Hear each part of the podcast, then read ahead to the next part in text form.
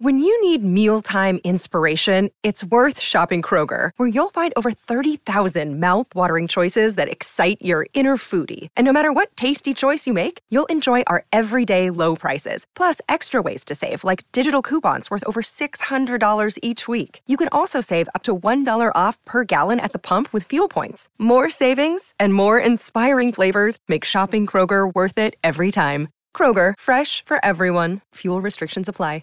With threats to our nation waiting around every corner, adaptability is more important than ever. When conditions change without notice, quick strategic thinking is crucial. And with obstacles consistently impending, determination is essential in overcoming them. It's this willingness, decisiveness, and resilience that sets Marines apart. With our fighting spirit, we don't just fight battles, we win them. Marines are the constant our nation counts on to fight the unknown. And through adaptable problem solving, we do just that. Learn more at marines.com. Bust, Bustin' Loose Baseball, hosted by Grant Paulsen and Tobi Altizer, gives you in-depth analytics and interviews on everything baseball in the nation's capital.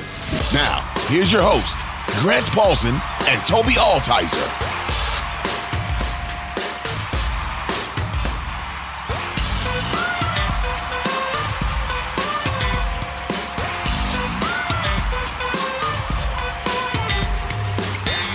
Let's dive into some other things in the minor leagues. Got to start with Dylan Crews.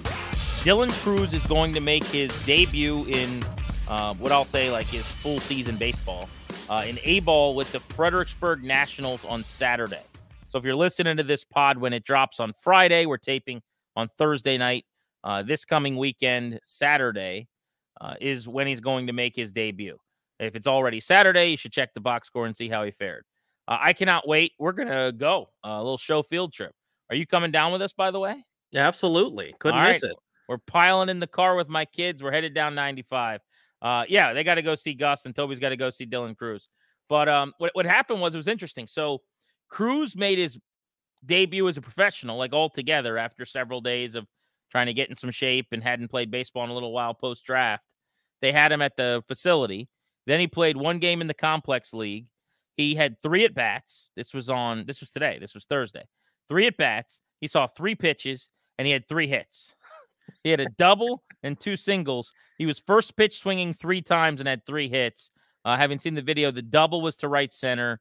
The first single, I think, was uh, in the 5 5 hole and, you know, between short and third. And I'm pretty sure the other knock was like right back up the box. So he saw three pitches and had three hits in his debut. And I think they'd already made up. I think they had the plan in place, frankly, before he, he played in that game. But as soon as the game had ended, um, you know, I was able to, to track someone down and, and found out that he was going to be playing in Fredericksburg. So here we go.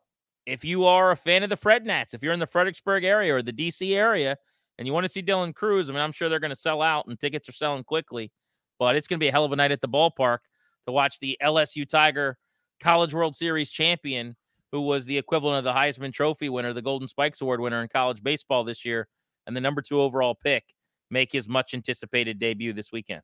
Yeah, I mean, if you get the chance, go down there this weekend and see him Saturday and Sunday because they go on the road for their next series and they'll come home for the next series. But at this point, Grant, I mean, I don't know how long Dylan Crews is going to be in A ball. I would expect at some point in the near future he ends up in Double A as well. So I mean, unless you want to drive up to Harrisburg, if you're up that direction, maybe you want to go see him at Harrisburg when he gets up there. But if you're in this area, you want to go down to Fredericksburg and see this guy because this is the future of the Nats. You know, you've had the opportunity to see James Wood when he's come out down here to Bowie, and you know he's hit a couple of home runs. I'm sure we'll hit on that in just a couple of minutes. But Dylan Crews, James Wood, Brady House, those guys are the future of this franchise. You know, you get a couple of the guys in the major leagues, but those three in particular, I think, are going to be real big impact players for this organization going forward. And finally getting to see Dylan Crews, this guy that just tore up the SEC.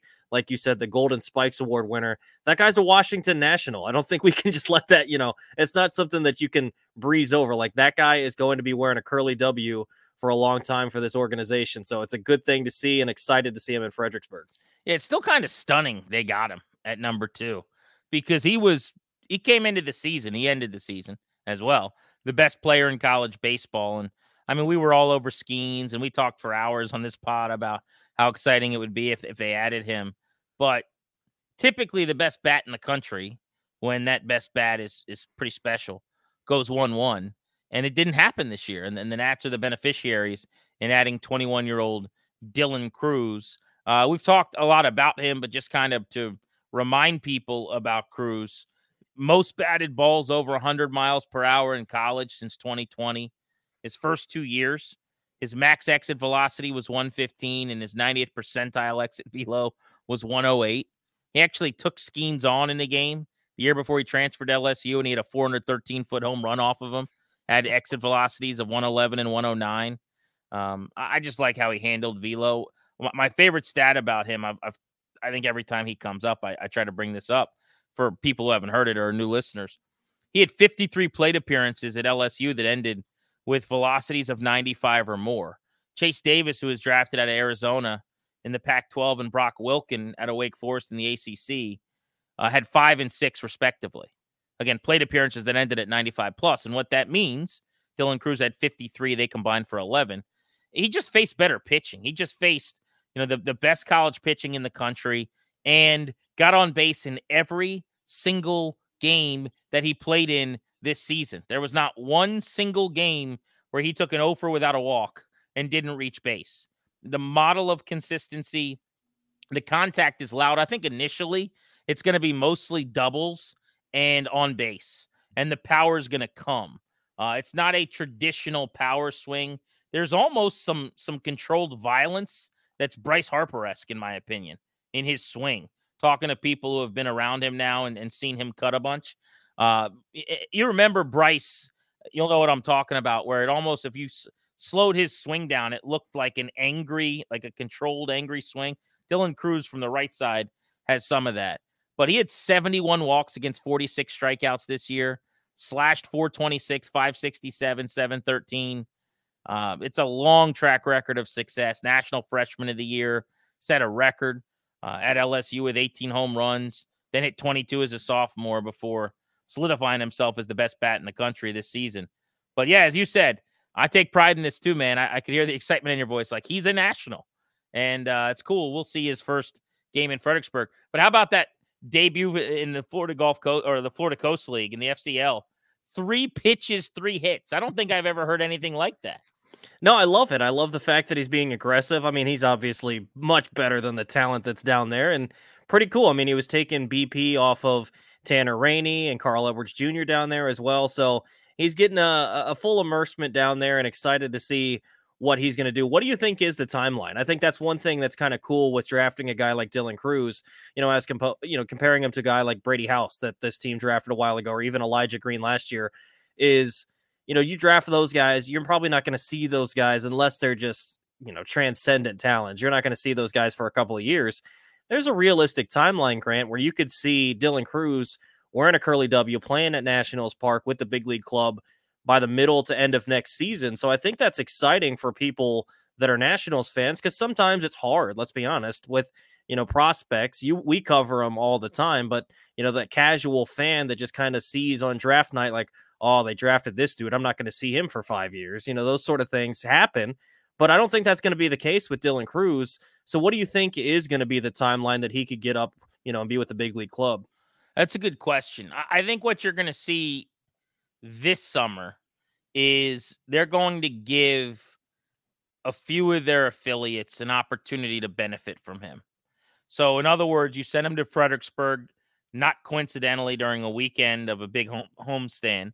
So they'll get a huge gate and sell out on Saturday night, I'm sure and then they'll probably get a real nice gate on Sunday. I think they have a bobblehead day on Sunday as well. So those two games before he hits the road, maybe he's there for the next homestand when they come back after a week on the road. I'm not sure, uh, but I would think then they'd send him to Wilmington to A plus ball, and you give that affiliate a chance to do the same thing the Fred Nats did today. I got an email to my inbox at two in the afternoon or something saying, you know, Nationals phenom Dylan Crews will play at I forget what the name of their ballpark is down there in Fredericksburg now. Uh, eh, you know, on on Saturday night, buy your tickets now. So they'll do the same thing maybe with Wilmington. What I what I really hope though is he gets to double A before the end of this season. Even if it's a cup of coffee, even if it's 8, 10, 12 games. I think the bulk of of his time will be spent maybe below that, and I'm fine with that. Uh, the SEC is probably on par. I, I would say it might even be a little better than than what he's going to see in Fredericksburg. Uh, certainly, the good pitching is maybe better than he'd see in Fredericksburg, but maybe somewhere between that and Wilmington, or, or close to you know a a plus level baseball, probably. But I want him in Double A at the end of the year. And then the answer to your question for me is early next season, he starts the year at Double A, or he gets to Double A really quickly, and I think he's in the major leagues around the All Star break, probably.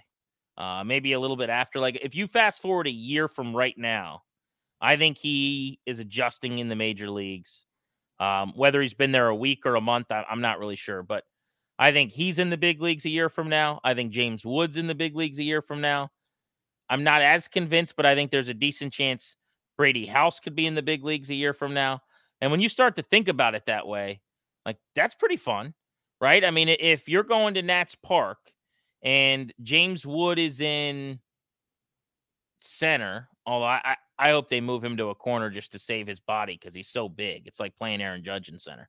But let's say he's in center and Dylan Crews is in left and Lane Thomas is in right. Doesn't matter. You could flip Wood and and uh, and Crews. Um, and then you've got House at third with Abrams, and maybe Garcia at second, with perhaps a bat that they add a veteran bat, a Candelario type, you know, at first base or something. Like all of a sudden, that's a lot more interesting team than what we've been dealing with all year. And while it's a little bit bullish, I don't think it's unrealistic at all.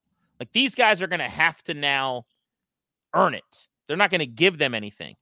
But you're in double A and they've been in double A for a few weeks. You know, Crews is the only guy who's not. And, and I promise you, he'll be there fast. So once you get there, the Nationals have, I mean, look at Juan Soto. How many games did he spend in double A? Like they don't wait very long as soon as you prove you can do it. I, I think they believe the philosophy that I believe in, which is if you can play in double A, you can play in the majors. Not to say it's the same thing, it's way, way harder, but there's a consistency element just from a sheer stuff and, and, like that's where a lot of the high end prospects are. So I, I would bet his ETA. If I had to pick a month and like my life's on the line, I would say he's in the big leagues next year in August, July, something like that.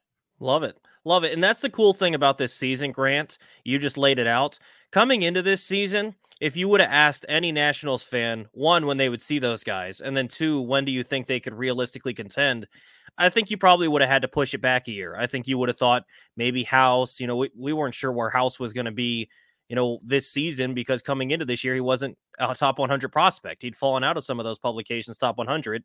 And then you think about James Wood and his ascension this year and other guys. I mean, you were looking at 2025 when maybe those guys could come up, and then 2026 when this team, you know, when some of those guys got a cup of coffee in the big leagues and kind of got to learn, and then maybe the next year they could contend. I mean, you're looking at pushing up a year. You know, you're looking at those guys playing with the big league club next season.